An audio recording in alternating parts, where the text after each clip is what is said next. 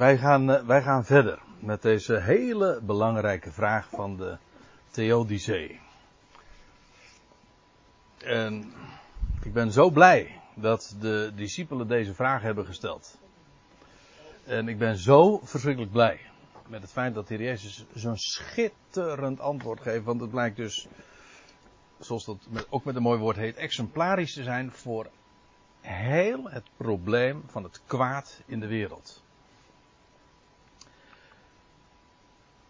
De Heer Jezus passeert dus de, het menselijk feilen, eh, of het menselijk falen, ongeacht van wie, of dat deze man zelf zou zijn geweest, in welke vorm dan ook, dat doet even niet de zaken, of dat van zijn ouders. Het gaat niet om de mens, ook niet het falen van de mens, niet de zonde, maar het zijn de werken van God die in hem openbaar zouden worden. Opdat de werken van God op, uh, zouden openbaar gemaakt worden in hem. Dat moest nu nog gebeuren. Met andere woorden, totdat die werken van God in hem openbaar worden, is het antwoord er niet. Dat wil zeggen, is het, ja, het is het antwoord er wel, ik moet het goed zeggen, maar nog niet openbaar.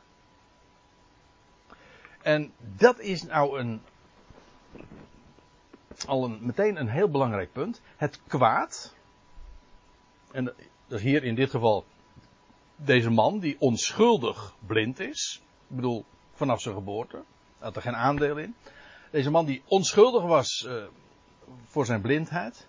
Het kwaad was noodzakelijk. Hoezo noodzakelijk? Wel, opdat de werken van God in hem openbaar zouden worden. Dat was nog steeds niet gebeurd. Ik bedoel, tientallen jaren was deze man had geleden onder zijn blindheid. En misschien anderen ook nog wel onder zijn blindheid. Maar in ieder geval was daar leed, moeite, verdriet, handicap, noem maar op.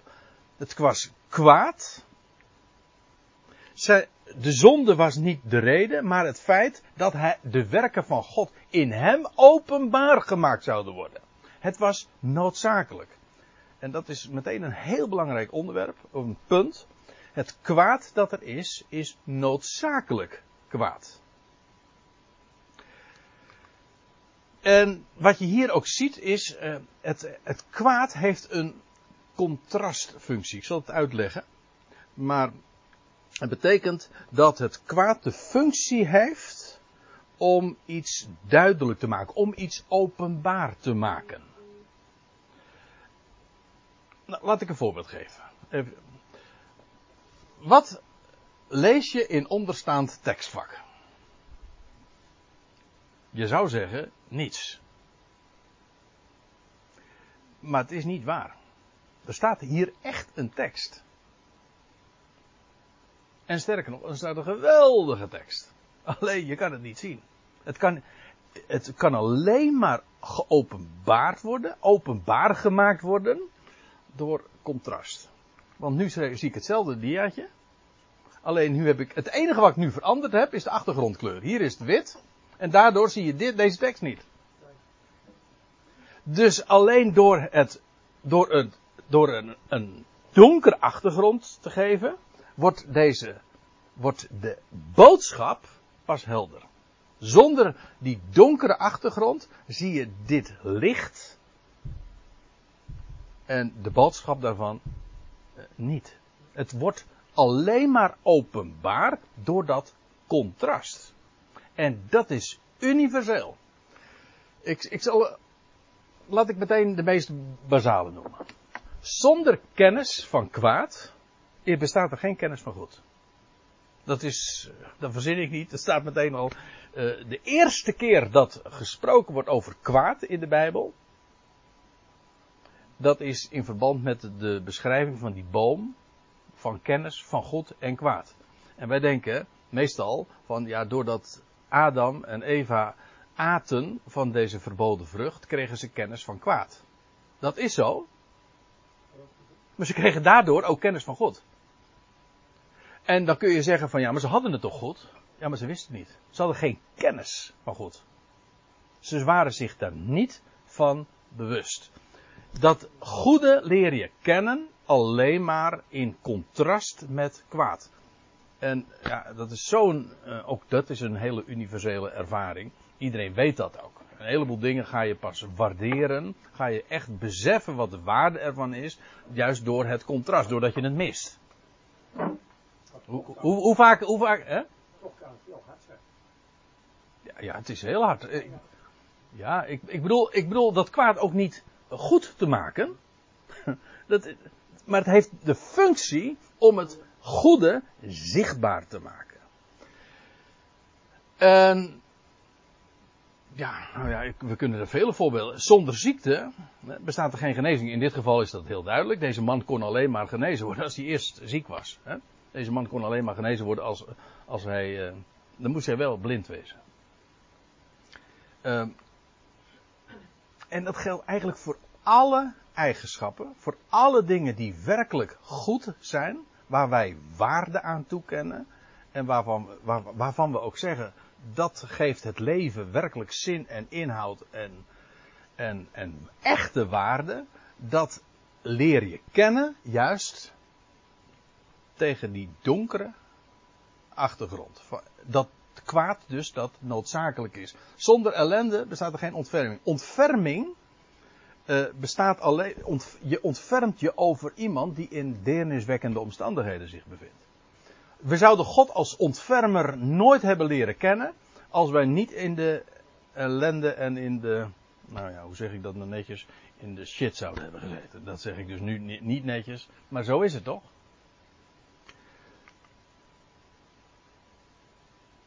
Zonder lijden geen liefde. Ja, ik, ik, ik heb er nu. Dat klinkt wat. eh, het klinkt wat cryptisch door er eh, achteraan te zetten eh, tweemaal passie. Maar ik bedoel daarmee dit. Lijden, het woord voor lijden, dat is passie. Hè? Passie, is, eh, passie, de, het woord passie heeft eigenlijk twee betekenissen. En dat is dat van lijden. Hè? Denk maar aan een passiflora, hè? een lijdensbloem. Maar we weten ook allemaal dat passie een ander woord is voor liefde. En dat, daar zit een hele diepe gedachte achter. En dat is dat liefde zichtbaar wordt door lijden. Kun jij je een, een, een liefdesverhaal, een roman, voorstellen zonder lijden? Zonder moeite, zonder scheiding, zonder narigheid? Nee toch?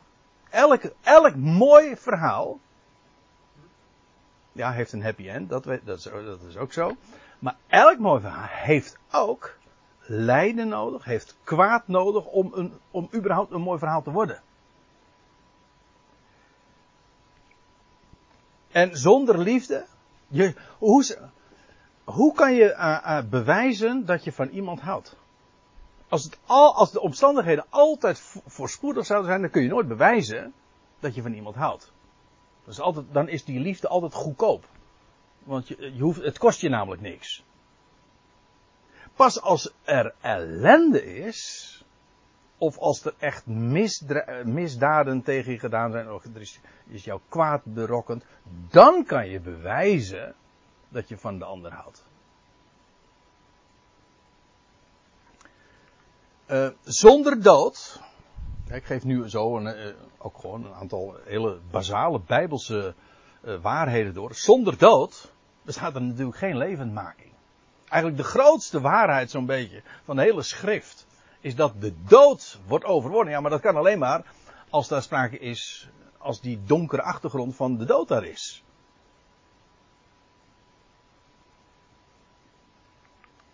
Zonder schuld geen vergeving. God bewijst zijn liefde. Juist doordat hij het, zelfs het grootste kwaad dat hem is aangedaan, vergeeft. Dan bewijst, dan kun je echt je hart eh, tonen. Zonder zonde bestaat er geen rechtvaardiging. Zonder vijandschap geen verzoening. Ziet u, eh, goed, genezing, ontferming, liefde, levendmaking, vergeving, rechtvaardiging, verzoening. Al die schitterende juwelen van het Bijbelse goede bericht. Die schitteren alleen maar tegen deze achtergrond van kwaad, ziekte, ellende, lijden, dood, schuld zonde. En vijandschap. Zonder deze donkere eigenschappen, zonder deze donkere achtergrond, zou, zouden deze dingen, deze juwelen, niet eens bestaan. Zou je ze niet kennen. En zonder verlorenheid geen redding. Nou, ja, ik, je hoeft ze niet uit te leggen. Het is, het is, het is bekend. Ik vind het ook heel mooi ik, uh, dat, uh, dat elke kunstenaar, ik had het zojuist over een, een, een filmmaker, een, uh, een scenario schrijver of een schrijver van een boek, maar ook een schilder of een fotograaf. Allemaal maken ze gebruik, of een muzikant, allemaal maken ze gebruik van contrast. Want zonder contrast kun je namelijk niks zichtbaar maken. Wat denkt u nou? Sorry? Kun je niks uitdrukken. En dan denk je van, hoe zou het nou met de grote artiest, ik met de grote schepper, de creator van alles zijn? Die heeft dit principe in heel zijn schepping uitgedrukt. Namelijk de, de waarheid van contrast waardoor dingen zichtbaar worden. Waardoor dingen open, geopenbaard worden. Dat doet de schepper zelf ook. Het is zijn werkwijze. Het is karakteristiek voor zijn werkwijze. Hoe wordt het goede zichtbaar? En maakt niet uit wat je onder dat goede verstaat. Ik geef hier een heel aantal voorbeelden, maar de rij zou eh, veel langer te maken zijn. Dat is allemaal goed, maar het kan nooit zichtbaar worden zonder die donkere achtergrond, zonder dat noodzakelijk kwaad. En ik moet u zeggen, dat vind ik zo geweldig. Dan denk ik, de schepper, die weet wat hij doet. Hij is geen verantwoording schuldig. Maar hoe kan hij het kwaad, hoe kan een almachtig God het, en een goed God, een goede God, het kwaad een plaats geven? Antwoord, omdat het noodzakelijk is om het beste zichtbaar te maken. Dat is geen specifiek antwoord op concrete gevalletjes van ja, maar waarom dit nou? Nee, opdat de werken van God openbaar gemaakt zouden worden. Daarom. En, en dat betekent dus dat het allemaal dus Gods werk volmaakt is. Er, het is niet een kwestie van dat het fout is gegaan. Want kijk, dat is natuurlijk wat de, de, de standaardtheologie zegt. Hoe komt het dat er kwaad is in de wereld? Dan zegt men. Ja, nou ja, er is ook nog, nog een andere verklaring, laat ik die eerst even noemen, maar die, die serveer ik meteen heel gauw af. En dat is, uh, ja, uh, God is zelf ook uh, niet bij machten om daar wat aan te doen. Het is, hij staat erbij en kijkt ernaar. En dan hebben ze vaak nog, ik heb een, boek ooit gelezen van Harold Kushner. een Jood trouwens, een rabbijn uit New York. En die als als kwaad goede mensen treft. En die zegt van ja, God leidt mee. En dat is dan zijn, goed, zijn goede bericht. God leidt mee. En dat denk je van nou, dat is toch geweldig dat God met zijn schepping meeleidt. Ja, maar dan heb ik geen God meer. Als hij alleen maar meeleidt en hij heeft het zelf niet onder controle, dan is hij misschien goed en liefhebbend, maar geen God. Want hij heeft, het boel, hij heeft de boel, als ik het even zo plat mag zeggen, niet onder controle. Het gebruikelijke en gangbare theologische antwoord is dat het kwaad er in de wereld is doordat de mens of het schepsel, want meestal als je het nog weer verder redeneert, niet alleen de mens, maar ja, voordat de mens at van de verboden vrucht, toen was daar al sprake van een slang. En hoe kwam dat dan? Nou, dat komt omdat, en dat is wat men dan zegt, dat komt omdat de duivel gevallen is nergens vind je dat in de Bijbel hoor, over een val van Satan. Jawel, eh, dat Satan valt, maar dat is, dat is pas in de toekomst, dat hij uit de hemel geworpen wordt. Maar dat hij, in de, dat hij ooit als een goede engel, dat wordt, dat wordt allemaal gefantaseerd, staat er niet. De Bijbel heeft, zegt gewoon, hij heeft de slang gecreëerd.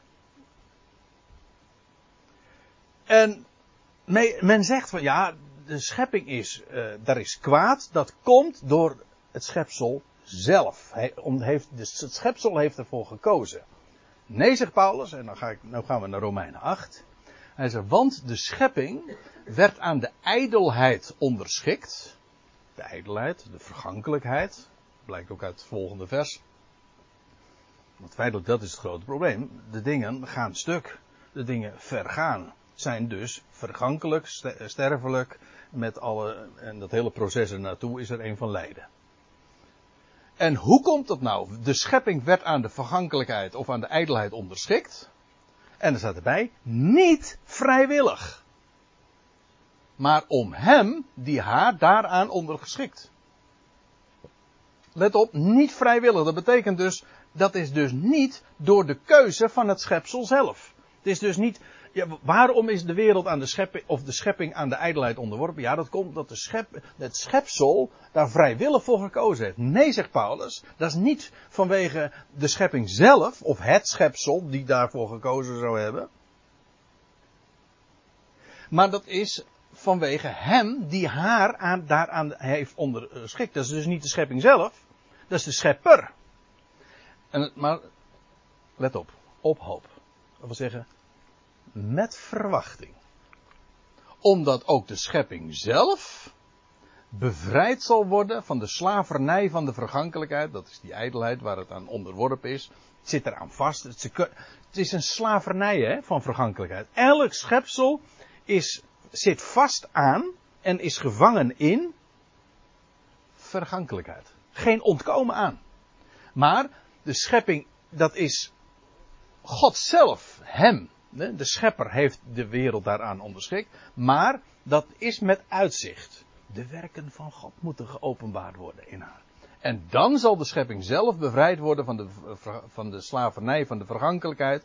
Tot de vrijheid van de heerlijkheid van de kinderen van God. Het gaat nog verder. Maar het gaat me eventjes vooral om dit, dit punt. Hoe komt het nou dat de schepping aan de ijdelheid is onderworpen? Wel, dat is vanwege hem die haar daaraan onderschikt. Hij heeft namelijk een plan. Het, het, er, is dus, en dat is het allermooiste, er is dus nooit iets misgegaan.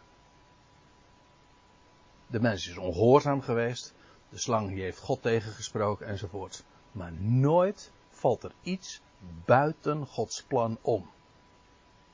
Dat betekent dus, alles is volmaakt in zijn hand en alles is volmaakt onder zijn controle. Dat dat zo is, ik neem u nu mee naar 1 Korinthe 15. Eh, het, het hoofdstuk bij uitstek waar, waar gesproken wordt over, over de waarheid van, van, het, van de opstanding en de betekenis daarvan. En lees, lees het met me mee. Dan gaat het over Adam. Zegt Paulus in vers 45, zo is het geschreven. De eerste mens, Adam, werd tot een levende ziel. Nou, eigenlijk hadden we het daar al eventjes over wanneer de mens een levende ziel werd, namelijk toen hij de levensadem in zijn neus kreeg. En dan zegt Paulus, ja, de eerste mens, Adam, werd, een, werd tot een levende ziel. De laatste Adam, tot een levendmakende geest. Maar, zegt Paulus, niet het geestelijke komt eerst, maar het zielse. Vervolgens het geestelijke. Let eens op wat hier staat. Toen God Adam schiep, was dat niet het definitieve. Nee, het was het eerste. Het moest eerst het zielse, ziels, en daarmee ook het vergankelijke, moest gemaakt worden. En pas daarna, Adam werd geschapen met het oog op de laatste Adam. Dus het feit dat Adam een sterveling werd, was niet buiten Gods uh, plan. Nee, dat was, dat was het plan. Waarom? Omdat God toen hij Adam formeerde uit de aarde en van hem een levende ziel maakte, dan was dat met het oog op de laatste Adam. Het, eh, weet u wat ik het geweldige ervan vind? Adam, hè, hij nam de hele mensheid mee. Waarom zijn wij zondaren en stervelingen? Al die miljarden mensen, dat is omdat Adam onze voorvader is. We zijn, komen uit zijn lendenen voort, om zo te zeggen. Adam, de mens. Dat is eigenlijk wat het Hebreeuwse woord ook betekent. Maar Christus heet de laatste Adam. En waarom heet hij Adam? Omdat hij net zo heel de mensheid omvat en omsluit.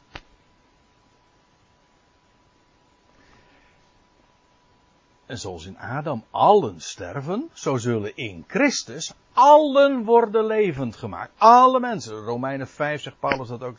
Dat is, Dat is zo bazaal. Dat heeft dus niks te maken met, met wat, wij gedaan, eh, wat wij gedaan hebben. Nee, dat heeft te maken met het feit, we zijn stervelingen omdat we in Adam zijn. En we zijn, we hebben verwachting omdat daar een laatste Adam is. Trouwens, let op, het is niet de tweede Adam, en hoor ik nog wel eens een keertje, die uitdrukking. De tweede Adam. Nee, het is de laatste Adam. Hij is ook de tweede trouwens. De tweede mens, de laatste Adam. Maar weet het mooie is dat hij de laatste Adam heet. Er komt er geen derde.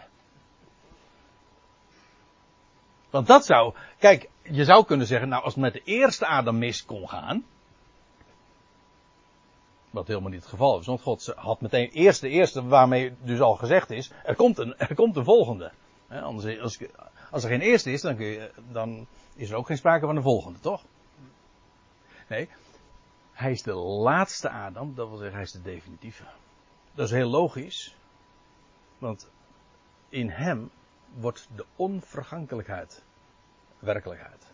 En dat, dat gaat niet voorbij. En vandaar dat hij de laatste is. De definitieve versie. Maar Adam is dus eigenlijk, als ik het eventjes, uh, hoe noemen ze dat in de, een, uh, ja, een soort van, ja, een beetje in computertermen, een demo-versie zeg maar.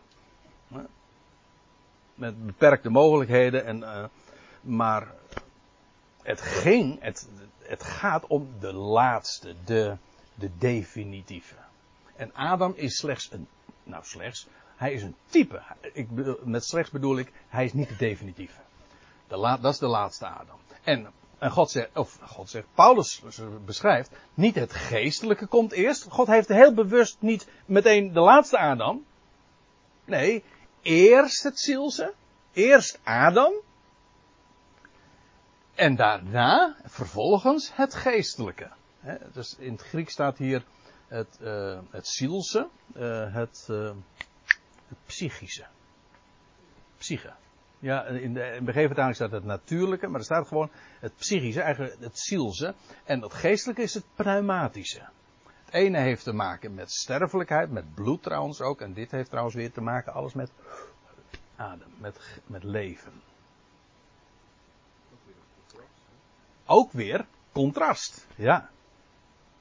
Maar er, toen, en daar gaat het mij even om. Adam was dus het hoofd van een, een vergankelijk mens al. Adam was ziels, vergankelijk. Ja. Nee, nee. Ja, ja precies. Ja, toch wel. Sorry. Uh, ik dacht dat je ik praatte voor mijn beurt. Neem me niet kwalijk, Frans. Uh, Adam was ziels, vergankelijk. Zoals hij gemaakt is. Ik weet, meestal zegt men van ja, dat werd hij. Doordat hij at van de verboden vrucht. Nee, nee. Hij werd toen stervende, stervende. Hè? Zo staat het er. Waarom? Omdat hij geen toegang meer had tot het geboomte van het leven. Hem werd de toegang ontzegd en zodoende ging hij dood. En zo is de dood de wereld ingekomen. Maar dat bevestigt slecht slechts dat Adam al een sterveling was. Of ja, een vergankelijk mens was. En alleen door, door te eten van het geboomte van het leven kon hij in leven blijven. Dat is waar. En door te eten van die boom van kennis, die verboden vrucht, kreeg hij kennis van kwaad. Maar juist daardoor ook kennis van God. Het moest zo gaan. Dat is wat ik bedoel te zeggen. Dat wil zeggen, Adam overtrad hij ging in tegen Gods woord, absoluut. Doe ik niks van af. Maar doe, ik doe er ook niks van af dat het allemaal in het plan van God gelegen is. En dat blijkt uit het feit dat Adam ziels was. En, met, en het ging God toen hij Adam formeerde om de laatste Adam. Dus feitelijk, de laatste Adam was er eerder dan. Want Adam was ook geschapen naar het beeld van God. En wie is het beeld van God? Dat is de laatste Adam hoor. Dat is de opgewekte Christus. Dus toen God Adam schiep, toen had hij de opgewekte Christus al in gedachten. Dat wil zeggen, degene die uit de dood is opgestaan. Eerst het zielse, daarna het geestelijk. Dat is de volgorde.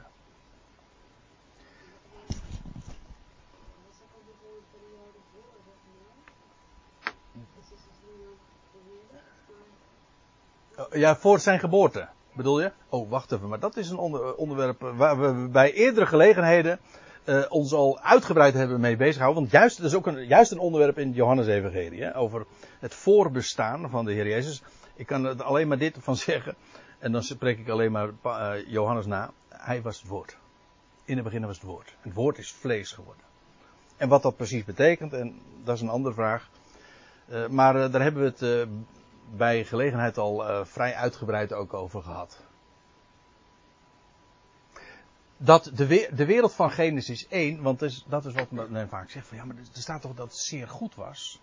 Jawel, het was ook zeer goed, maar nog niet af. Het is allemaal werk in uitvoering. Ook de schepping van Genesis 1 was vergankelijk. Het eerste wat je ook leest, dat is meteen vers 2. En de wereld, en los van de vraag, want ik weet wel, men zegt dan van ja, dat komt door de val van Satan. Maar neem van mij aan, uh, wat je er verder ook van vindt, dat staat er allemaal niet hoor. De wereld werd woest en ledig. Hoe? Nee, nou, nou, dat wou ik zeggen, want ik wilde een paar dingen noemen. Want Adam werd geplaatst, het wordt allemaal heel idyllisch voorgesteld. Hè?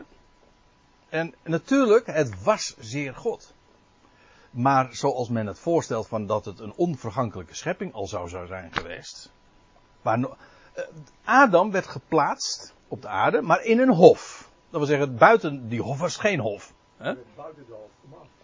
Hè? Hij is buiten de hof. Ja, ja, ook dat nog. Ja, ja. In de hof geplaatst. Klopt. Ja. Maar hij moest die hof bouwen, dat wil zeggen uitbouwen. Die, die hof moest groter dus worden. En hij moest hem ook bewaren. Dat wil zeggen, die hof had dus kennelijk de neiging, oh, anders hoef je hem niet te bewaren, om. Uh,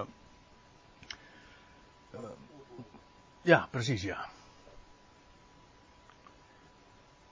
Ook eigenaardig. Oh, goh, ik raak, ik weet, uh, realiseer me dat ik vanavond heel veel dingen naar voren breng die nogal controversieel zijn. Maar God schiep ook de vleeseters. Naar hun aard. Staat er, hè? Lees van de leeuw, in het Hebreeuws is dat de arje.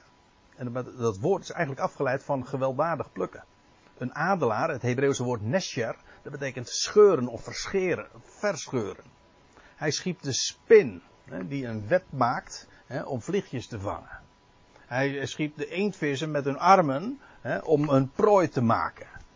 Hij, maakte, hij schiep de piranha's enzovoort. En dat past, dat is eh, mijn probleem met het, eh, het gangbare creationisme. Ik ben, ik, met heel mijn hart geloof ik dat God de wereld geschapen heeft.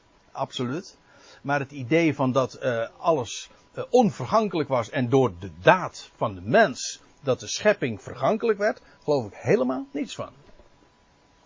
De wereld was vergankelijk. Adam was een levende ziel, maar was al degelijk ook vergankelijk. En heel de schepping was al vergankelijk. By design. Dat was het ontwerp. Dat is geen ontwerpfout. Dat was juist precies de bedoeling.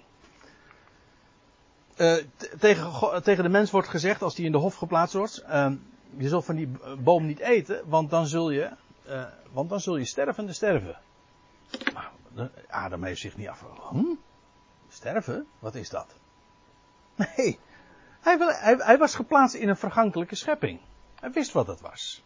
En hij wist ook wat, het zou, wat de consequenties waren, zouden zijn als hij inderdaad zou doen datgene wat God had gezegd, dat zou je niet doen. Trouwens, feitelijk was, werd hij door die wet die hem gegeven werd al geprikkeld tot de zonde. De wet is de prikkel van de zonde, zegt de schrift. We weten, we weten toch allemaal hoe dat werkt. op het moment dat je iemand iets verbiedt, dan prikkel je slechts, juist, de gedachte. Was ging het toen fout? Nee, dat ging helemaal niet fout. Ik, hoe meer ik hierover nadenk, hoe meer denk ik, ik denk van, wauw, wat geweldig dat God het allemaal zo keurig in handen heeft en dat het allemaal naar zijn plannen verloopt. En dat het allemaal ook zijn ontwerp is. Wij denken van alleen het, het ontwerp zien we in het mooie. Het, het ontwerp, het design, zit net zo goed in het kwaad. En misschien nog veel meer. Alleen dat wordt pas openbaar. Ja, inderdaad. Gedurende het proces. Hè? Ook een boei- een boeiende. Eh, je leest, eh, nadat de mens gegeten heeft van de verboden vruchten, nadat hij zich had bedekt. Hè, het, het eerste wat, eh, toen Adam en Eva van de verboden vrucht hadden gegeten, toen werden ze zich ineens gewaar dat ze naakt waren. Ineens het lichtpak wat zij aan hadden. Ik ga het niet uitleggen. Eh, dat ineens, eh, toen ineens stonden ze met recht in hun blootje. Afijn, het eerste wat zij horen van God, Adam, waar ben je? God zocht hen op. En eigenlijk in die, in die eerste vraag, toen heeft Adam zich kunnen realiseren, het eerste mensenpaar zich, zijn, is zich bewust geweest, God zoekt ons op. Ondanks wat wij gedaan hebben. Ze hadden zojuist iets gedaan en ze waren zich ineens bewust geworden van het kwaad.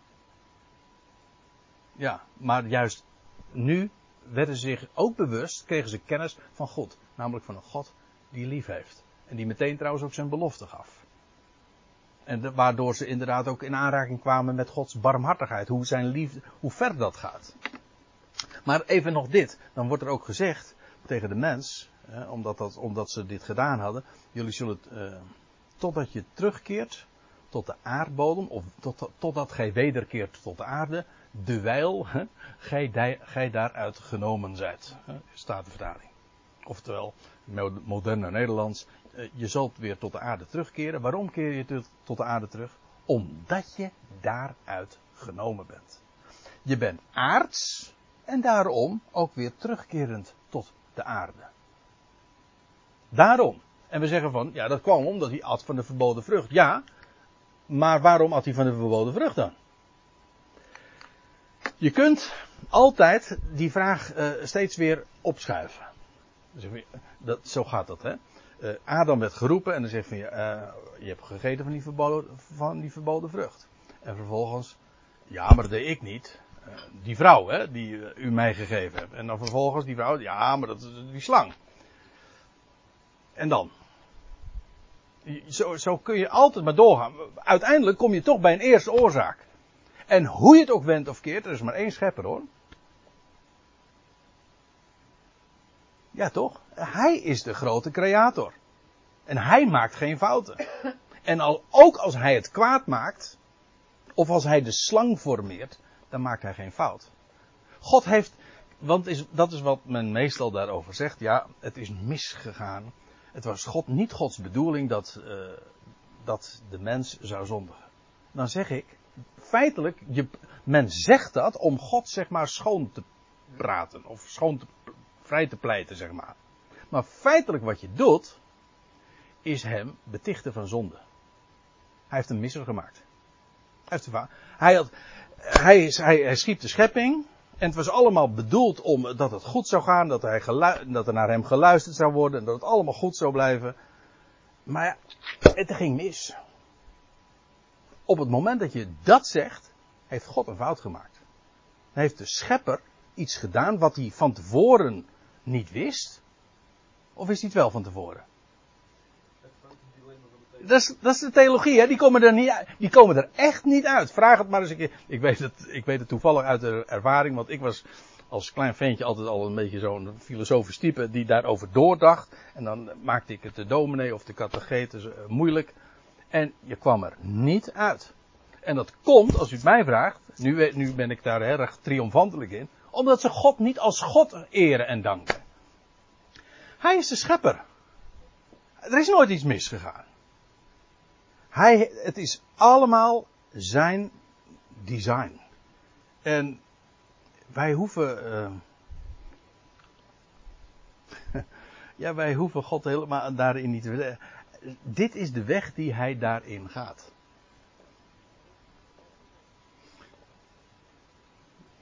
Uh, ik wilde eigenlijk nog iets anders hierover zeggen. Even wachten hoor.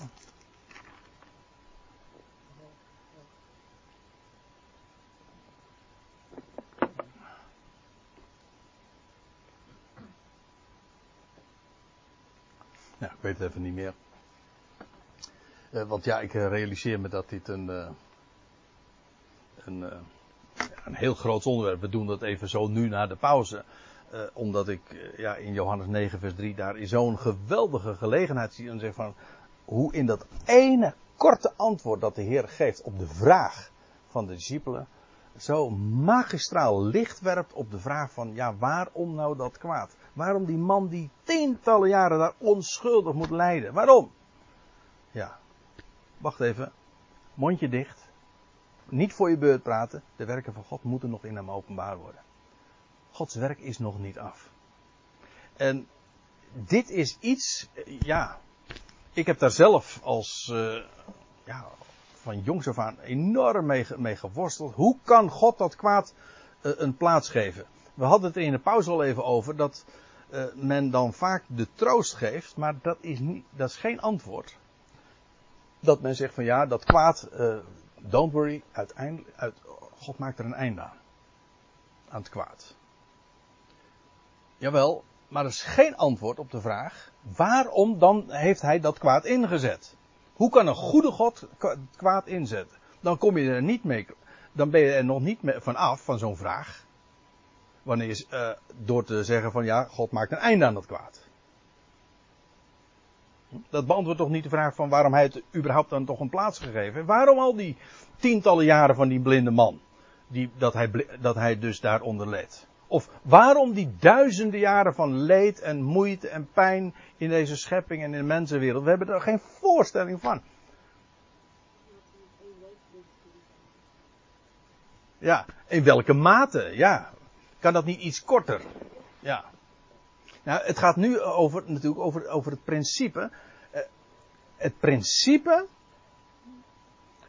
zoals de Bijbel dat zegt, kennis, dat is heel belangrijk. Kennis van goed is niet los verkrijgbaar. Per definitie niet. Dat moet heel diep doordringen. Kennis van goed is niet los verkrijgbaar. Alleen, kennis van goed is alleen maar verkrijgbaar door kennis, door ook het kwade te leren kennen. En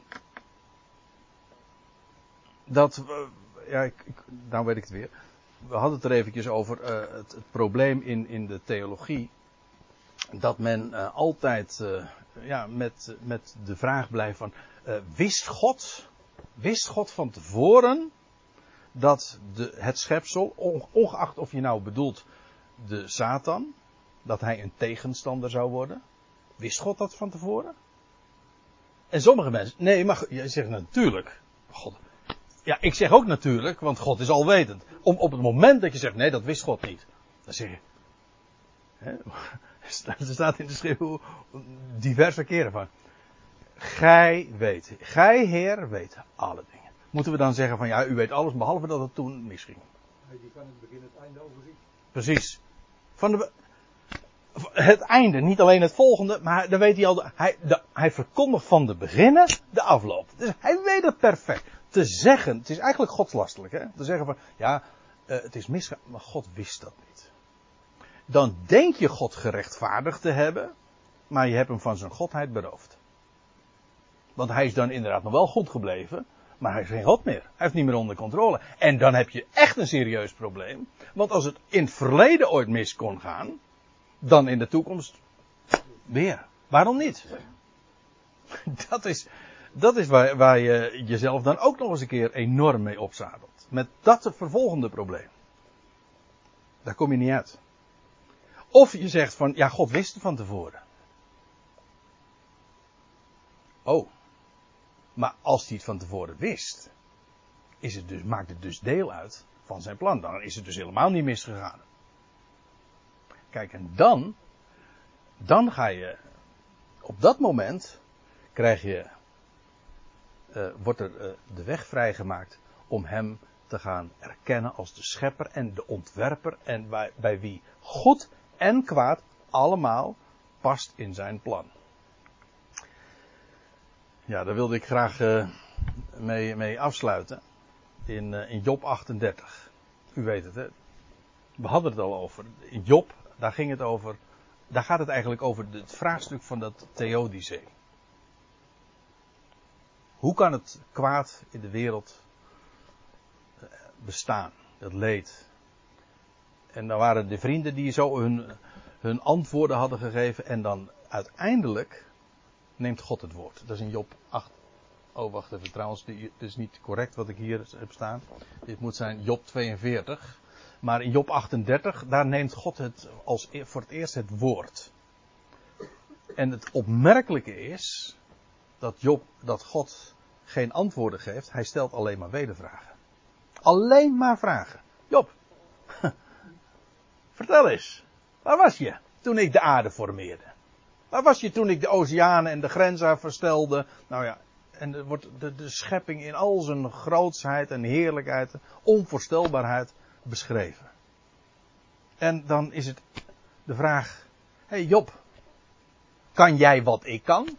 Weet jij wat ik weet? En dan moet, ja, het, het is een retorische vraag. Dat wil zeggen, het antwoord is nee, dat geen idee. We, weten geen, we hebben geen idee van hoe de schepping werkt. Laat staan dat we iets zouden begrijpen van de schepper.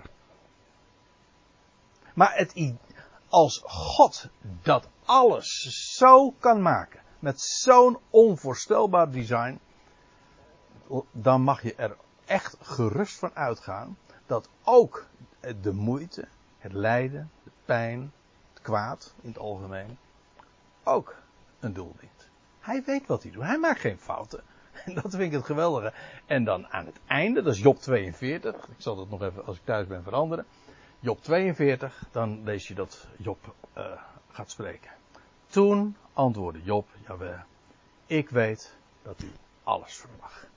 En dat geen van uw plannen wordt verijdeld.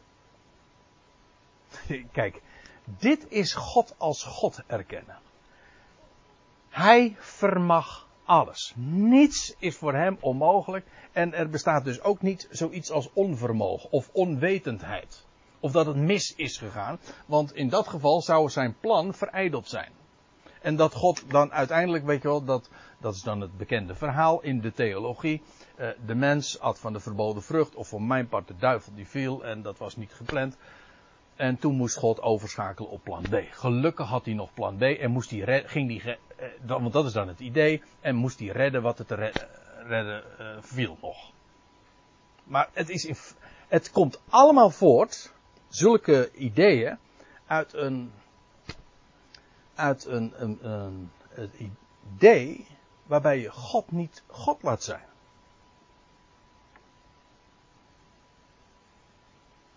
Hij heeft geen plan B.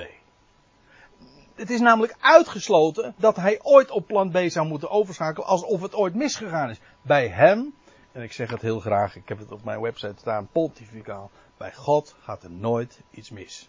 En ik vind het het allermooiste wat er bestaat. Ik vind het zo geweldig. God is God. En alles verloopt naar zijn plan. Hij zet alles neer daar waar hij het hebben wil. Perfect getimed. En zelfs als daar een man dan tientallen jaren, laten we even terugkeren naar dat voorbeeld. Die man is tientallen jaren blind. Wat een leed. Ja, waarom nou? Waarom nou? En dan moet je niet graven in het verleden, want daar ligt, daar ligt het antwoord niet. Dan moet je ook niet graven naar, naar wat er fout is gegaan bij hem of bij zijn ouders. Of dat de, de zonde is niet het antwoord. Het antwoord is God werkt. En zijn werken moeten openbaar worden. Daarom. Ja. Gods werk, dat is de conclusie dus over de theodicee. Het Bijbels antwoord. Gods werk is, zoals dat dan heet, under construction. In uit, Gods werk is in uitvoering. Zijn werk is nog niet af. En zoals je een, een, een, een schilder niet moet beoordelen op het moment dat hij net een paar zwarte strepen op het doek heeft gezet. Zegt, oh, ik kan er helemaal niks van. Dat is toch onzin? Wat zegt die schilder dan? Jij mag mijn werk pas beoordelen als het klaar is, ja? En niet eerder.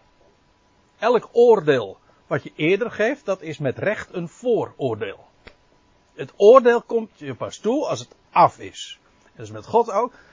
Het antwoord van die blindgeborene kwam pas tientallen jaren later, na dat leed. Het kwam wel. Ja, dit vond ik ergens op internet, op een website. de, waarin geëxcuseerd werd over, de, over hoe, hoe de website er nu uitzag. En toen stond erbij, en daar ging het me even om. Today's pain is tomorrow's gain. Dat wil zeggen, de pijn van vandaag. hm, Dat is de winst van morgen. Eigenlijk is het. Uh, dit is wat uh, triviaal voorbeeld. Maar feitelijk is dat het Bijbels antwoord. Het verlies van nu is de winst voor straks. God investeert. En dat komt rijkelijk God. Dus het kwaad is geen misser. Dat is eigenlijk, als ik het nog anders aan moet vatten. Het kwaad is geen misser. Alles verloopt naar zijn plan. Machtig en alomvattend. Zullen we God daarvoor danken.